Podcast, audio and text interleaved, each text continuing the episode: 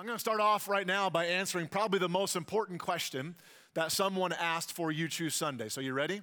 So, right at the top, here it is. Which one of your kids really is your favorite? Now, all the parents in the room know I cannot, it's impossible to answer that question because the other three will feel bad. So I can't answer that question uh, in the room today. Just, just kidding, just kidding. If you're new here, my name is Jeff Manis, lead pastor here at Element Church, and I, I really don't have one favorite. Two are tied at the top of the four, and so I'm not going to tell you which two those are. And if you're joining us via video, uh, glad you're with us as well, whether you're here in the building or on the internet somewhere, uh, just glad that you are with us today. Second week of uh, a two week mini series called You Choose Sunday, where all the songs we're singing, you selected, all the questions we're answering, you submitted. And I'll again just warn you, I can't get to all the questions, although our goal is this week to do a Facebook live event where I answer all the questions that have not been answered yet. So be watching for that, I'll do my best. And we're also just touching the tip of the iceberg on these questions, whetting your appetite a little bit. None of my answers are uh, complete answers by any means, so understand that as well. Before I invite my wife up here to the platform, I did want to just remind us all of something I told you last week. We're m- one month away today from our annual year end offering called the So That offering on Sunday, December 10th. And so I want us to start getting prepared for that offering. It's above and beyond our regular giving, and you all are already extremely generous through your regular support of God's ministry here. This is above and beyond that. Uh, all of our ministries, all of our local outreach that we do, we support through our regular giving. But the iHeart Wyoming initiative is supported fully through the So That offering. And our goal this year, we want to we want to partner not with 14 churches like we did in 2017.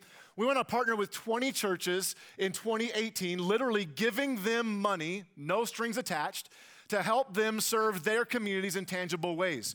The goal is to elevate, expand, and reinforce the credibility of God's church all throughout the state of Wyoming. And we accomplished more last this last year, 2017. We accomplished more with the $100,000 we gave through 14 churches than we ever could have accomplished on our own there was, I think, four different churches that, with the funds we gave them, started continual ministries, not just one of events, but ministries that will continue to serve their communities. Uh, we have a, a, church that started a veterans ministry, a food ministry, uh, several other ministries to other organizations that will continue all throughout the year. And so we're going to do that again next year. 20 churches we're going to partner with is our goal. To do that, we are praying for $250,000 to come in through our generosity to the So That offering. And I believe for that to happen, we are going to need God to move some people's hearts to give substantial gifts $25,000, $50,000, $100,000 gifts. And I know to most of us in the room, that may as well be a million dollars, right? But for some people, God has positioned them to give in that way. He has. He does it all throughout history, positions people to give to his work in that way. Here's all I know, okay? That God loved the world so much, he gave his one and only Son, so that anyone who believes in him can have eternal life. And that's why we give as well. That because we love God, we give so that through his church we can reach more and more people to come to know him, to live more like him, and spend eternity with him. So I'm just asking all of us to pray. That's all I'm asking. Just pray this is if you call Element Church home. God, what do you want to give through me? Okay, we got one month before we got to give it. And uh, we'll keep it open all the way through December 31st. It's a, it's a true year end offering.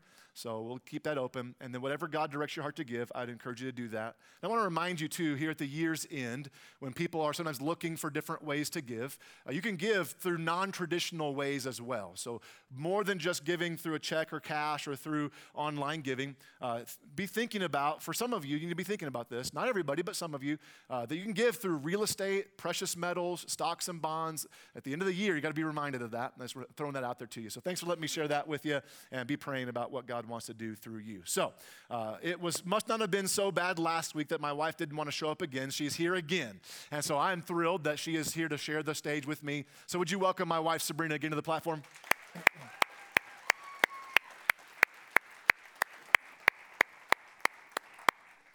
Thanks for coming back. You don't have your mic yet, so you can't talk for everybody to hear you, but you submitted well to me.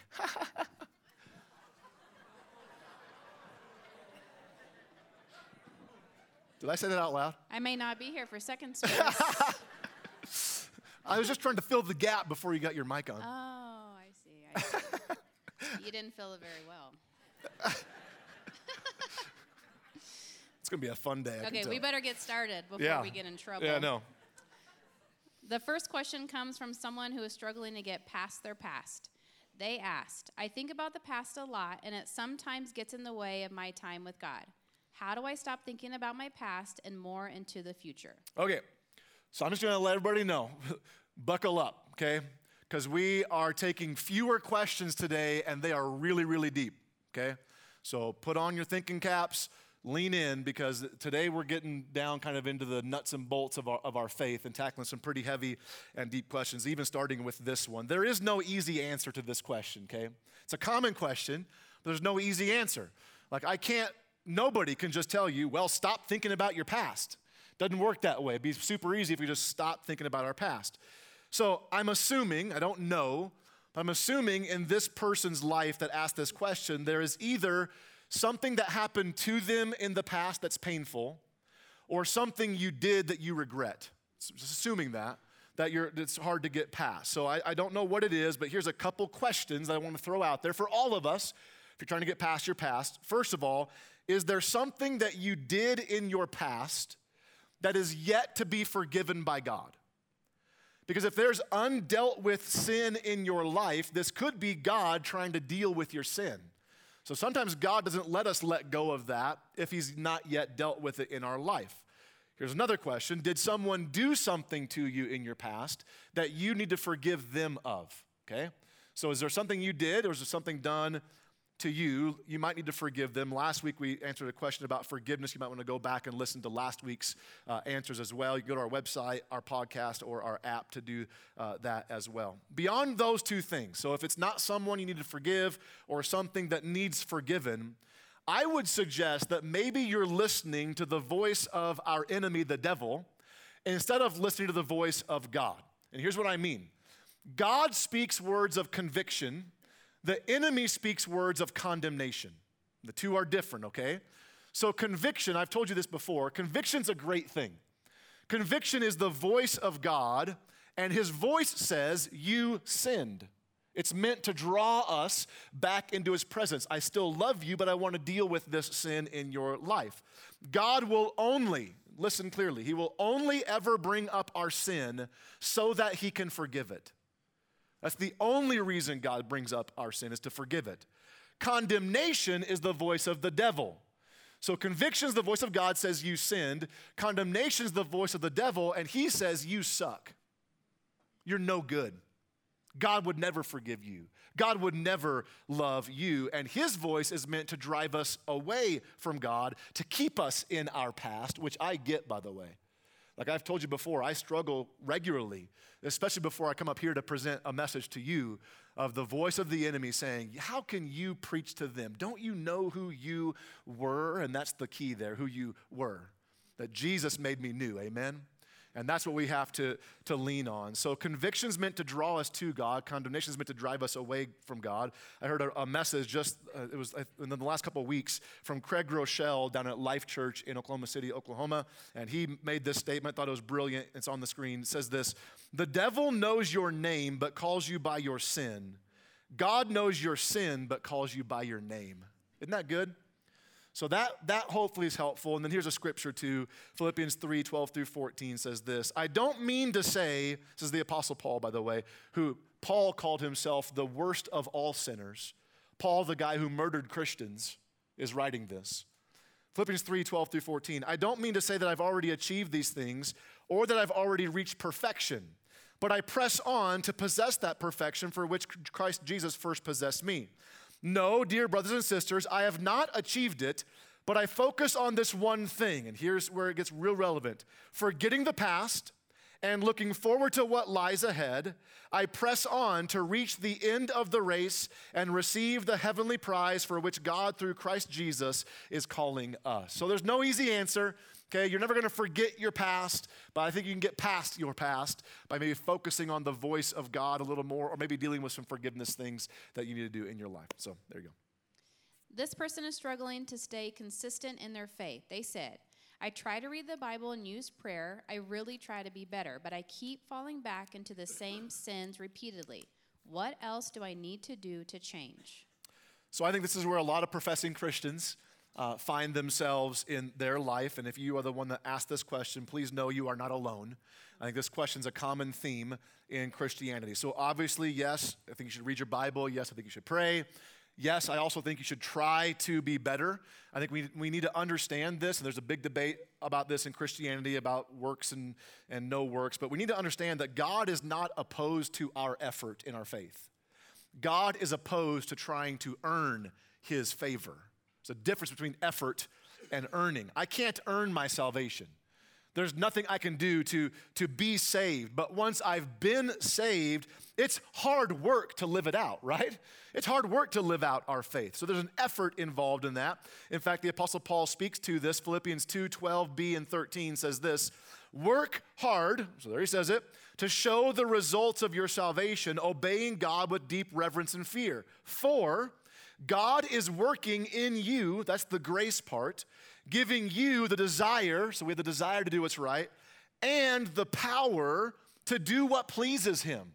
So there we see it's possible to live a life that's pleasing to God, but it's hard work. Our works matched with God's grace, I think, bring that power into our life. So, a couple things here. Again, not knowing the specific situation of the question coming from, I think there's a, a couple directions I want to go here, okay? So, a couple questions I think we need to ask ourselves. If this is your scenario, here's a couple questions to ask. That if you keep going back, to the same sins over and over and over, here's the first question to ask. I'm not saying this is you, okay? But you need to ask this question Have I really been saved? Have I really been saved? Because I do believe there are times when people think they are saved, but they're not really saved. They have not been born again. There's a difference between having forgiveness of sins and being born again, okay? So 1 John 3, verse 9, John, the apostle of Jesus, one of his closest friends, John writes this Those who have been born into God's family, or those who are saved, do not make a practice of sinning because God's life is in them, so they can't keep on sinning because they are children of God. That's deep, right? That's scary, right? so, this practice of sinning that John uses that phrase that is the habitual disobedience of the known will of God. That I know what God's will is, but I intentionally do this thing instead. According to John, I didn't make this up, okay? According to John, someone who makes a practice of that is not truly a Christian. I'm lingering to let that sink in, okay?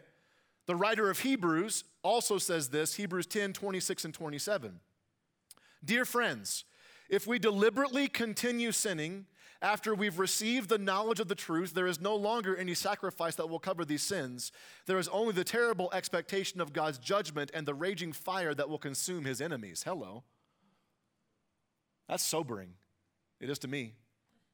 So I need to ask Am I truly saved?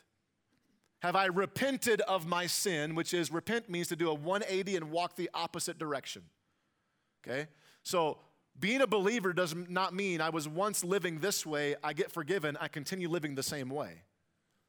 So, I was once living this way, I've been forgiven because I turned and walked the other way. Now, it doesn't mean I'll never, ever, ever fall again, but that life of the practice of sinning should cease. Okay? I get concerned, by the way, when I hear people say things like, I've always been a Christian. Because it's not reality. That's like having someone ask you what your birthday is and you say, Oh, I've always been born. oh, God? Awesome. No, you're born, right? And what's the phrase for becoming a Christian? You are born again. So there needs to be a point in your life where you have been born again. There's not anybody who's always been a Christian. That phrase scares me because it tells me that you may not know that you've had a moment where you passed from death to life. I'm not saying you got to know the day, the hour, the second, the minute, but you better know the time when you got saved. Or maybe you should go back to God and ask, Am I really saved? Have I had that that moment where I've been, my spirit was dead, but now it's alive. So, am I truly saved? Is the first question. The next one is this Do I need help?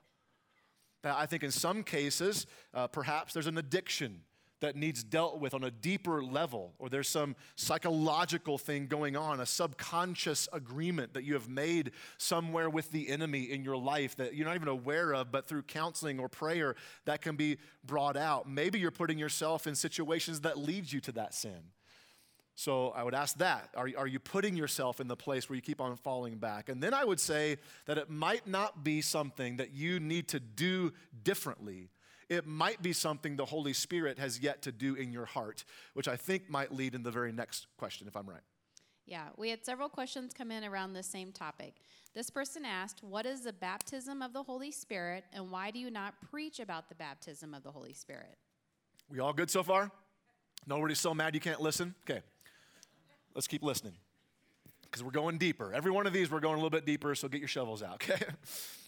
This, I'm about to open a theological can of worms I probably shouldn't open in this setting, but I'm going to anyway because that's how we roll. So, I feel like, and again, I could be completely wrong, but I feel like I talk about the Holy Spirit on a weekly basis. I may not do a whole sermon on it, okay?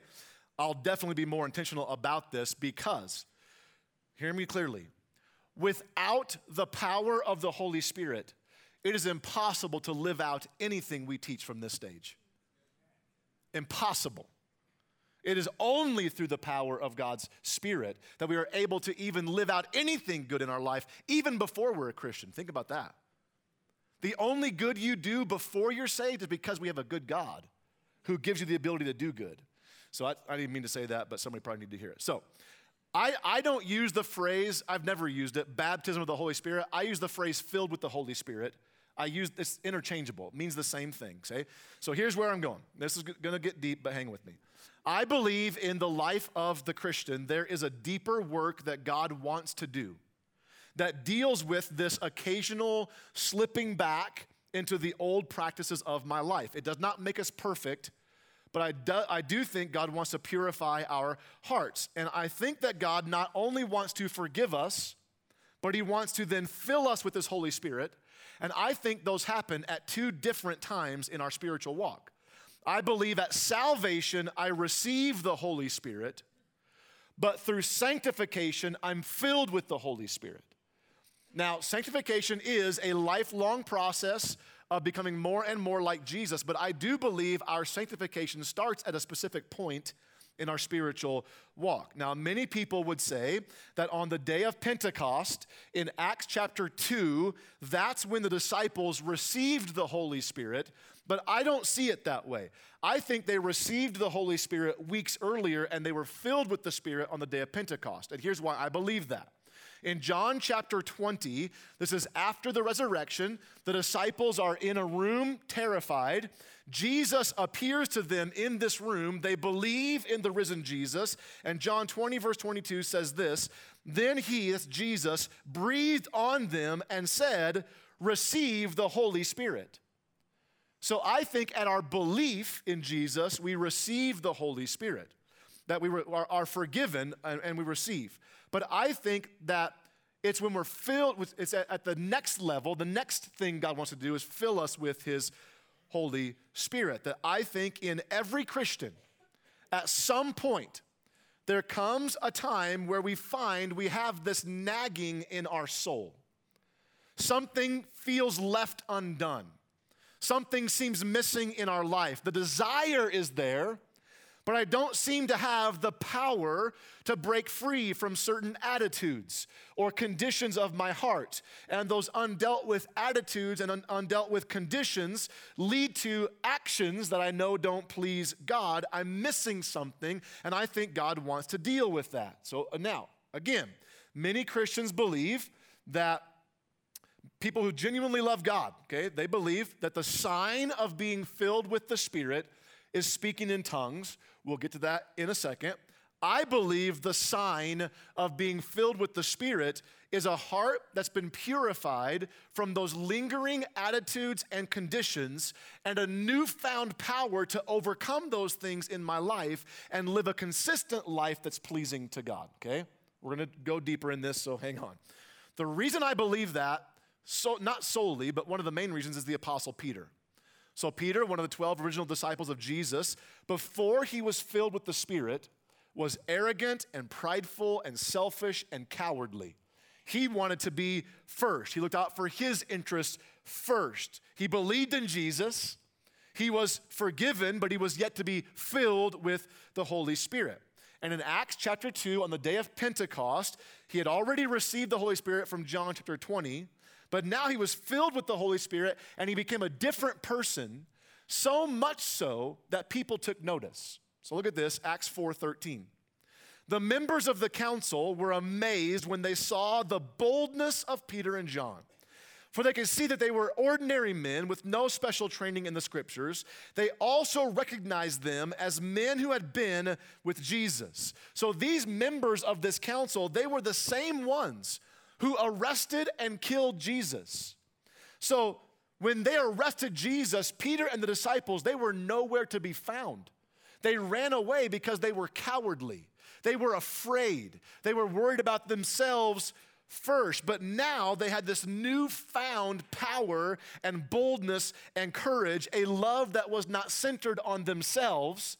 It was centered on a perfect love that God put in their heart, which John later tells us in 1 John chapter 4 that perfect love expels all fear.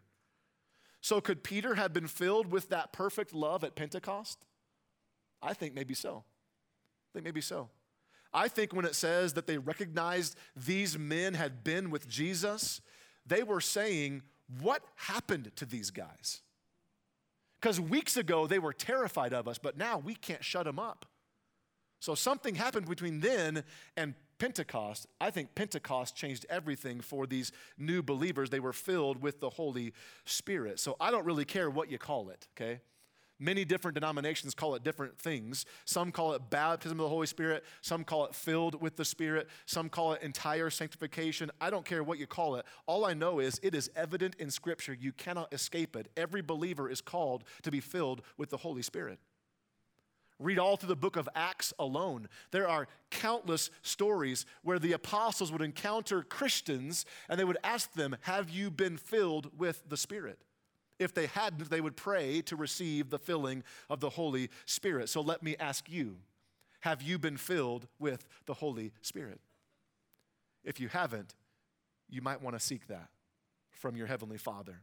Uh, I think you need to understand this. The filling of the Holy Spirit is only available for those who already believe. And I think it is predicated by a total surrender. Every nook and cranny of my heart given access to God every attitude, every condition of my heart surrendered to Him so I can truly say, Thy will be done. That's the mark of someone who's been filled with the Holy Spirit, okay? So again, let that sit. Have you been filled with the Spirit? I think that work that God wants to do for many people is what you're looking for. And maybe you've just never been told it was available, and it is. You'll see it all through the New Testament. So, Still good? Okay, get your shovels, we're going deeper. so, again, along those same lines, we also had several questions come in about speaking in tongues. This person asked, What is the prayer language that comes with the baptism of the Holy Spirit, and what are the gifts of the Spirit, and what do they mean? So, second question first What are the gifts of the Spirit? What do they mean? Gifts of the Spirit are just that they are gifts, they're talents, they're abilities that God gives to everyone who believes, okay? Those gifts are to be used to build his kingdom and advance his mission, to build his church, advance his kingdom. Three specific passages in the New Testament talk about spiritual gifts Romans 12, 6 through 8, 1 Corinthians 12, 4 through 11, 1 Peter 4, 10 and 11. So Romans 12, 1 Corinthians 12, 1 Peter 4. Do your own reading on spiritual gifts. There's tons of information out there on spiritual gifts. Every Christian has a gift used to advance the kingdom of God. You can do your own reading on that. Several people, though, multiple, ask questions about the prayer language or speaking in tongues that is available when you're filled with the Holy Spirit. So, in Acts chapter 2, on the day of Pentecost, the believers were filled with the Holy Spirit and they began speaking in tongues. On that specific occasion, though, it's important to note that this was not a prayer language, it was actually people languages in Acts chapter 2, okay? So in Acts 2, verse 4, the 120 believers were in a room praying. They were waiting for the Holy Spirit because God, Jesus told the disciples, Wait until I send the Holy Spirit's power on you. So they were waiting. Acts 2, verse 4. And everyone present was filled with the Holy Spirit, so everyone was filled, and began speaking in other languages, some versions say tongues, as the Holy Spirit gave them this ability. Which, by the way, to me, this implies that everyone was filled, but not everyone spoke in languages. I, that's my opinion. But I think that phrase, as he gave them the ability, speaks to the fact that not everyone had that ability. That's besides the point here. The point here that this specific case was not a prayer language, it was a people language. We know that because a few verses later, Acts 2 7 and 8, these other people that were there in Jerusalem, they heard what happened in that room. They came running, and it says this they were completely amazed. How can this be? They exclaimed. These people are from Galilee yet we hear them speaking in our own neg- native languages. And it goes on to list 15 different people groups at one time that were hearing their own language. So this would be like me who can't speak a lick of Spanish. I can barely order food at Taco Bell. So I can't speak Spanish, okay? But I, I then am given the gift to speak Spanish in order to share the gospel with Spanish speaking people. That's what happened here in Acts chapter 2. Now, when someone refers to speaking in tongues, they are typically not talking about that, okay? About speaking in a known language. When someone talks about a prayer language or speaking in tongues, they're talking about the Holy Spirit giving them the ability to speak or to pray in an unknown or unintelligible language to God. It's not a human language, it is a spirit language. And if you were to hear them speaking in that tongue, unless you also had the gift of interpretation, which the scripture says some people do, it would just sound like gibberish to you. It's a prayer language that communicates between you and, and the Lord. So, so, for some of you, this is like a what in the world are you talking about thing. For others of you, it's very commonplace, so let me kind of get us all on the same page. page. I personally have never spoken in tongues, okay? I personally never have. There are people who I know, people who I love, people in our church, people who have been on our staff that have the prayer language, the gift of speaking in tongues to God in their prayer time to Him. I definitely do not believe that speaking in tongues is the sign of being filled with the Spirit. I think it can be a sign, but not the sign. I believe everyone filled with the Spirit is given new power, courage, and boldness to live their life for God. That's the universal sign of being filled, okay? There's other marks of being filled. Tongues can be one of them, okay? I also don't think the gift of tongues is any greater than any other gift, nor should it be pursued higher than other gifts. One of the biggest problems I have with churches who teach this as a predominant thing is many of them, not all of them, but many of them teach this, this as the gift to pursue the most. And that I have a problem with, okay? My philosophy is this don't pursue a certain gift, pursue the giver of the gifts, and he will give you the gift you need, okay? Because the moment we start pursuing a gift, we make the gift greater than the giver. And I need to pursue the giver of the gifts and trust that whatever gift he gives me is the one he wants me to have for that time. Now, there might be a time in my life, I've, I've asked God, Lord, if, if this gift is available, if there's something else I don't have, I will, I'll gladly take it. I'm not opposed to speaking in tongues. I've just never been given that ability. So, but again, many of you have. And praise God, uh, I, I think you should use that as God has given you that gift. Now, 1 Corinthians 14, 18 through 19, here's, I'll give you our position as a church on this issue. The Apostle Paul says this I thank God that I speak in tongues more than any of you. But in a church meeting, I would rather speak five understandable words to help others than 10,000 words in an unknown language. If you want the Bible practice of tongues, read 1 Corinthians 14. It gives all sorts of do's and don'ts about speaking in tongues in the church and even outside the church. So, because of those words there, here at Element Church, here's our official stance on speaking in tongues. We don't, as a church, practice or promote speaking in tongues in our public service. One of the reasons is we reach so many new people to church It can be a very scary thing when it happens, okay?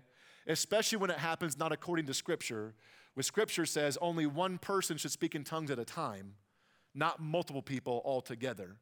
And that's one of the other beefs I have sometimes when it happens. But anyway, we don't promote or practice it. We ask that if you have that gift, and we believe you can, that you use it in your private prayer time only. Because, and here's why I believe spiritual gifts are controllable. Okay? I don't think God gives us uncontrollable gifts. For instance, if I have the gift of encouragement, I don't start spouting off bursts of encouragement at inappropriate times. Like I know when to control my tongue and when not to give words of encouragement. I think the same is true for tongues. Uh, I think God can give us the, the, the power, the ability to know when to speak it and when not to speak it. And our stance is we're not going to promote it or practice it in our public service. If you want to do that in your own private, private time, man, more power to you. 1 Corinthians 14, I think, even encourages that, to use that in your own private prayer time. So there, there you go, speaking in tongues. This was a popular question. Why'd you laugh at me? I don't know. Okay. I was waiting for the cue. Okay. I didn't know when you were going to be done talking. I didn't mean that bad, but. this was a popular question as well and is a very hot topic in our culture today. How does a church feel about transgender people and those who are in the LGBT community? Okay. So my plan worked, and we're going to have plenty of time to answer this question, okay? So talk about going deep, right? So I'm, just, I'm going to actually pray. Is that okay? I think this question is, is let, us pray. God, we, we need your Holy Spirit. And I need your Holy Spirit to help me say the right words in the right way about this need in our world. And so, Lord, right now I pray for your Spirit to bind up our enemy in Jesus' name, that he would have no place here. And Lord, that you'd open up our hearts, open up our, our ears to your truth, to your love, to your power and uh, that you'd unify us in this room. In Jesus' name, amen. Okay. I want to clarify the initial question that came in actually asked, How does the church feel about the transgender issue? And I'm guilty of using the word issue as well, so I'm not innocent in this. I'm doing my best to get away from that word because I want us to remember this that when it comes to the LGBT community, this is not an issue to be solved. These are people to be loved. Okay? This is not an issue. This is a, a, a, people that need to be loved, especially by the church, okay? Especially by the church. So I just read a book recently that's perhaps it's the most helpful book I've read. If there's anything on my bookshelf I'm reading the most now, it's about this, about how do we respond? What does the Bible actually say? What does it mean when it says it? I'm really devouring this right now. So, this book, it's not on the screens, but it's called People to Be Loved Why Homosexuality is More Than Just an Issue. Incredible book. Highly recommend it for both sides of, of this, okay? Both sides of the spectrum. I think this book's super helpful. So, let me answer the question How does the church feel about transgender people and those who are in the LGBT community? I would just say we feel about them the same way we feel about any person. We love them. We love them. So if you are a transgender person, or you have someone in your life that you love that is a transgender person, or maybe you're wrestling with feelings that you don't know what to do with, or you're living in the LGBT community, just please know not only are you welcome here, but you are invited to be here, and we want you here, okay? We want you here. And if you have friends and loved ones, we want them here. Okay? So this is not a cop out answer. Please hear me. I've addressed the LGBT community and lifestyle very openly from this platform before. I am not ashamed of or afraid of the position that I hold. But through a lot of reading that I've done recently on the subject, both by people who are on opposite sides of my position and on the same side, which, by the way, I think it's healthy to read opposing sides it helps you understand where the other group's coming from, okay? Instead of just stacking your armory with, with bullets to fire, learn what the other side believes as well, okay? So, from reading both sides of the argument here, as well as talking with people, who are in the LGBT community, I've learned, I'm learning this, that this question is much too personal, much too painful, and oftentimes far too confusing to throw blanket answers at it. Okay? So let me share a few concerns I'm having, some concerns I'm wrestling with on both sides. First of all, to the church, not just Element Church, but the Big C Church. More than getting this right, we more than being right, we need to get this right. I think we've tried to be right about homosexuality for about 30 years. And in trying to be right, we've created a chasm that I'm not sure, without God's incredible power, we are going to ever bridge the gap. So we got to get this right more than be right in this. This is not going away. Until Jesus comes back, this ain't going away. Like this ship has sailed, right? So no matter what you believe, I'm going to challenge you to know why you believe it. Know why you believe it. Not just pointing at scriptures, but knowing what does the scripture really say. That's where I think we struggle in the church. And I'm not saying that, that our position has to change. I'm not saying that.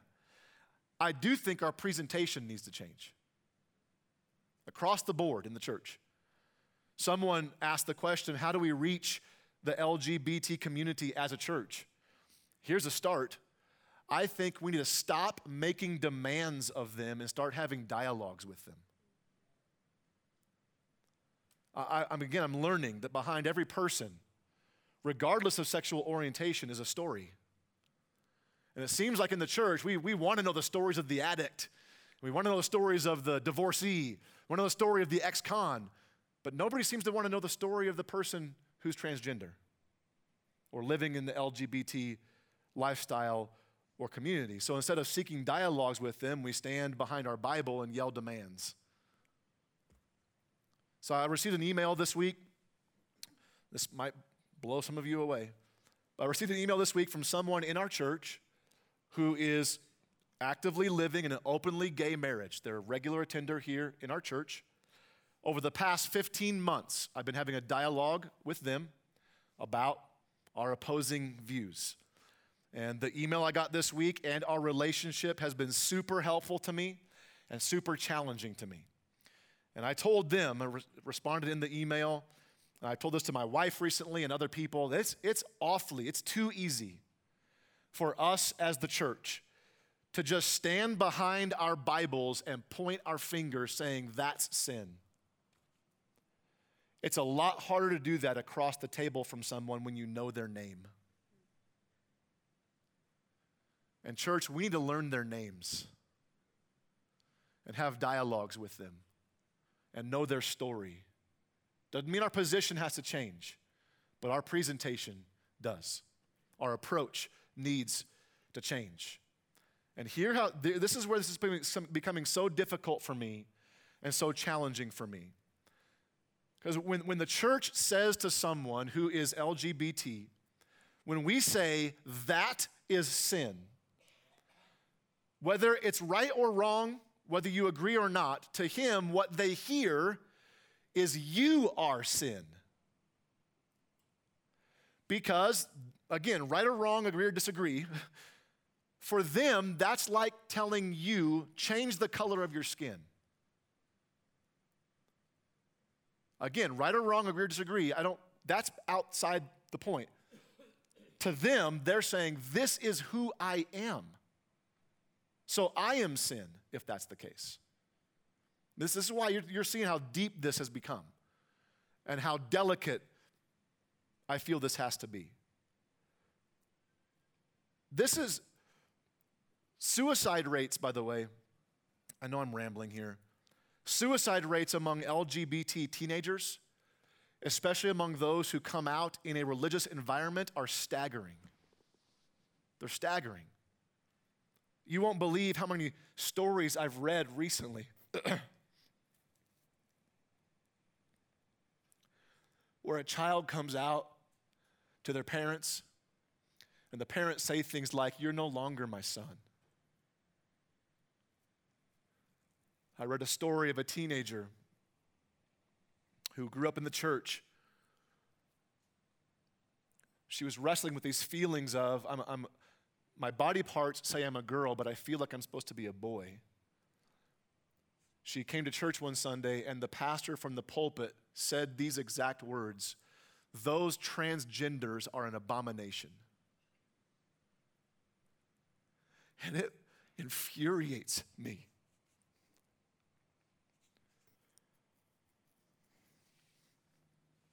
My heart breaks. Like, if there's anything in my life right now, I'm wrestling over more, it's this. And if you are not wrestling with this, there's something wrong.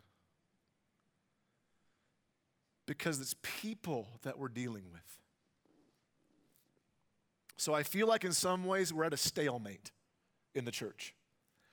Because there is a, bu- a big push today from the LGBT community, and I understand their desire. I get it, I may not agree with it, but I understand it, okay? There's a big, a, big push for churches to be affirming churches, meaning that we just affirm the LGBT lifestyle. What I'm wrestling with then is well, what does someone do when they don't believe the Bible affirms it? I mean, so we're at, we're at a stalemate here. Like, what do I do? So I believe, again, you might disagree, but I believe you can accept someone for who they are without affirming the way they live. It's my opinion. I understand. We do it for all sorts of people, not just LGBT people, by the way. So, but to a person who lives in that lifestyle, okay, I, I get it. It doesn't feel like acceptance, doesn't feel like love. So here's a challenge, then here's my other challenge to the other side now. This is where the argument comes up about love. Well, if you loved us, you just affirm our lifestyle, which actually I think the opposite could be true. That if I believe what the Bible says is sin, regard, just throw out LGBT, any sin. If I believe what the Bible says is sin is actually sin, and if I believe that living in opposition to what that Bible says is a matter of eternity, and it matters to the heart of God, then the greatest act of hatred I could ever do to someone is not let them know that what I believe is what I believe, that that is what I believe is true. Without saying anything, I actually hate that person if I really believe that that is true. So at some point, because I love them, I have to take a stand on what I believe to be true. I can be completely unloving in how I take that stand, and the church is guilty of that for sure. But how unloving would it be for me to see you out in the street following service a car is barreling down on you, and you either don't believe it's coming or don't see it's coming, but because I don't want to hurt your feelings, I don't tell you a car's coming. How hateful is that?